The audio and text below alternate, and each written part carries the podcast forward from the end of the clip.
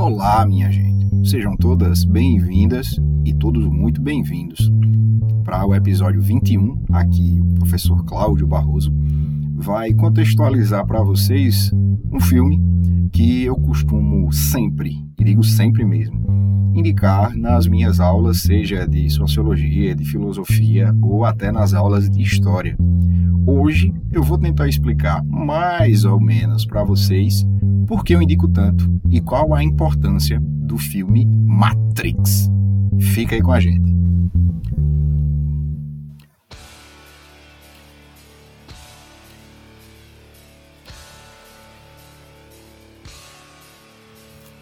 O ano era 1999.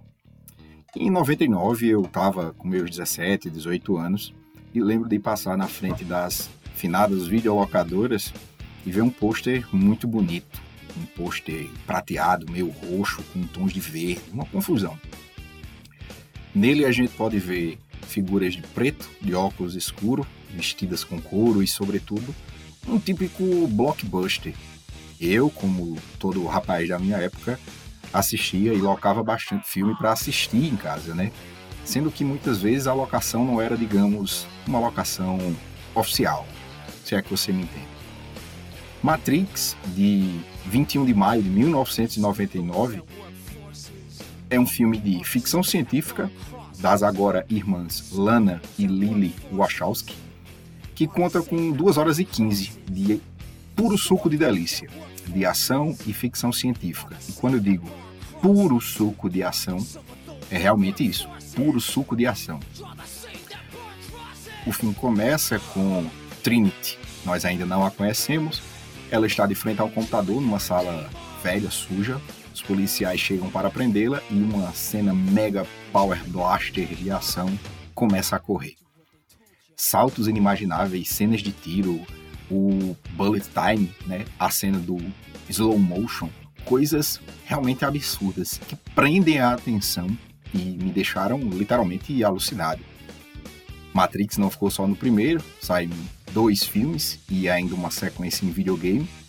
E uma que eu gosto mais, que é o Animatrix, que é uma sequência de pequenas animações que, vamos dizer assim, costuram todos os acontecimentos. Assistindo Animatrix, jogando o jogo e assistindo aos filmes, você consegue ter uma experiência total. Foi o primeiro filme que fez essa experimentação de usar mais de uma mídia para contar uma mega história ao mesmo tempo. Mas não é só por isso que eu indico Matrix, não por ser um filme de ação, por ser algo que diverte e entretém muito. Matrix, ele foi lançado em 99 com uma proposta ultra mega diferente. Ser um blockbuster, mas ao mesmo tempo ser profundo. E será que ele conseguiu isso? Ah, queridos amigos, claro que conseguiu. O filme ele nos apresenta uma figura importantíssima, chamada de Neo, ou de novo, se você assim quiser, o The Chosen One, ou Escolhido, que logo no início aparece dormindo na frente da tela de um computador, onde ele vai ver uma mensagem aparecer. E essa mensagem aparece, fala que sabe quem é ele, que ele é Neo, que ele precisa ser encontrado, que ele precisa conversar com um cara chamado Morpheus, e de repente ele escuta o knock knock e siga o Coelho Branco. A partir daí a gente começa a mergulhar nas referências. Sim, o Coelho Branco é uma referência a Alice no País das Maravilhas, um clássico, tenho certeza que todos vocês sabem disso. Mas o que acontece com Alice quando ela mergulha na toca do coelho? Alice vive em um mundo chato, em uma mesmice de ouvir histórias e dormir, e ao cair na toca do coelho, descobre um mundo maravilhoso. É a primeira referência, a primeira pista do filme para o que nós vamos encontrar. Mas o filme não fica por aí. Ao encontrar Morfeu, temos a cena mais impactante do filme, uma das que eu mais gosto, a cena da pílula vermelha ou da pílula branca, onde ele vai ser encontrado, e de repente, depois de uma mega blaster cena, ele vai acordar. Sim, ele vai acordar, mas ele não estava dormindo. Oh, é aí o primeiro grande plot twist da história. Quando o Neil acorda, ele vai passar por um processo de expansão de mente para descobrir que, na verdade, ele estava num mundo falso. E é onde a filosofia começa. Neil acordando e descobrindo que o mundo dele era na verdade uma mentira é uma referência muito boa, diga-se de passagem, da alegoria do mito da caverna de Platão. Mito da caverna, que vocês sabem, né? Cara tá lá olhando sombras e acredita que essas sombras são, na verdade, o seu mundo real.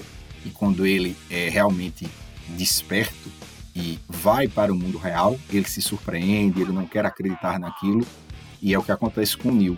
Neil é o homem que saiu da caverna, da caverna de Platão, e demora muito a aceitar que tudo aquilo novo que ele está vendo é, na verdade, um mundo real, que o mundo dele, na verdade, nunca existiu, não passou de uma simulação de computador.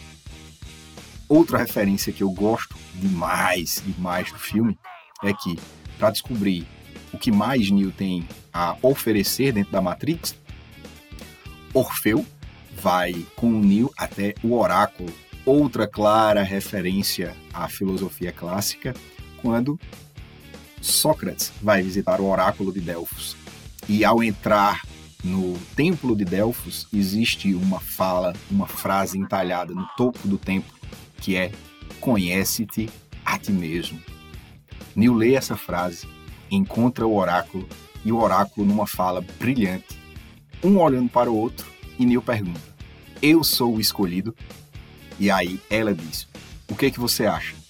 E aí ele diz: Eu não sou o escolhido. Então, sem responder, o oráculo diz: Sinto muito, garoto. Ela não diz que sim nem diz que não. Aí que a gente tem a grande revelação, o grande plot twist. Ela não responde. E assim como a maêutica em Sócrates, Nil não se conhece, assim como Alice no País das Maravilhas, quando ela encontra a lagarta Absolém. E Absolém diz a Alice, assim como o oráculo diz a Nil, e assim como a fala no Templo de Delfos: Conhece-te a ti mesmo. Você não pode atingir os seus objetivos, não pode saber até onde você vai, se você não sabe quem você é. E nessa jornada, tanto Alice quanto Neil e Sócrates traçam os mesmos rumos de conhecerem a si mesmo, para assim traçarem seus objetivos, chegarem a um ponto. Neil também é uma referência ao próprio cristianismo, no mito do escolhido, aquele que vem para salvar o mundo. E Neil não vai salvar o mundo de qualquer forma, Neil salva o mundo quando ele abre sua mente, entende que ele é o escolhido, ele não sabe que é, ele percebe e ele entende que ele é o escolhido. E passando a agir como o escolhido, as façanhas começam a acontecer, e assim como o próprio Cristo, depois de sua morte e ressurreição, ele vence o mal e salva o mundo. Matrix é uma obra ímpar, uma obra que literalmente abre mentes, um local onde você vai encontrar filosofia e muitas análises sociais, tanto sobre sociedade pós-apocalíptica, quanto o capitalismo, quanto simples relacionamentos. Lógico, o filme tem alguns furos que a gente percebe assistindo 21 anos depois, mas nada que faça perder o seu brilho. Assista Matrix, lembrando de Sócrates, lembrando de Platão, lembrando de Aristóteles. E, como Neil, entra na toca do coelho e vai buscar esse mundo de maravilhas.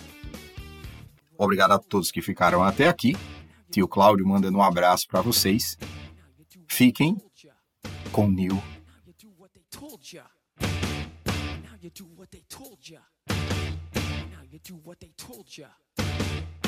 you do what they told ya.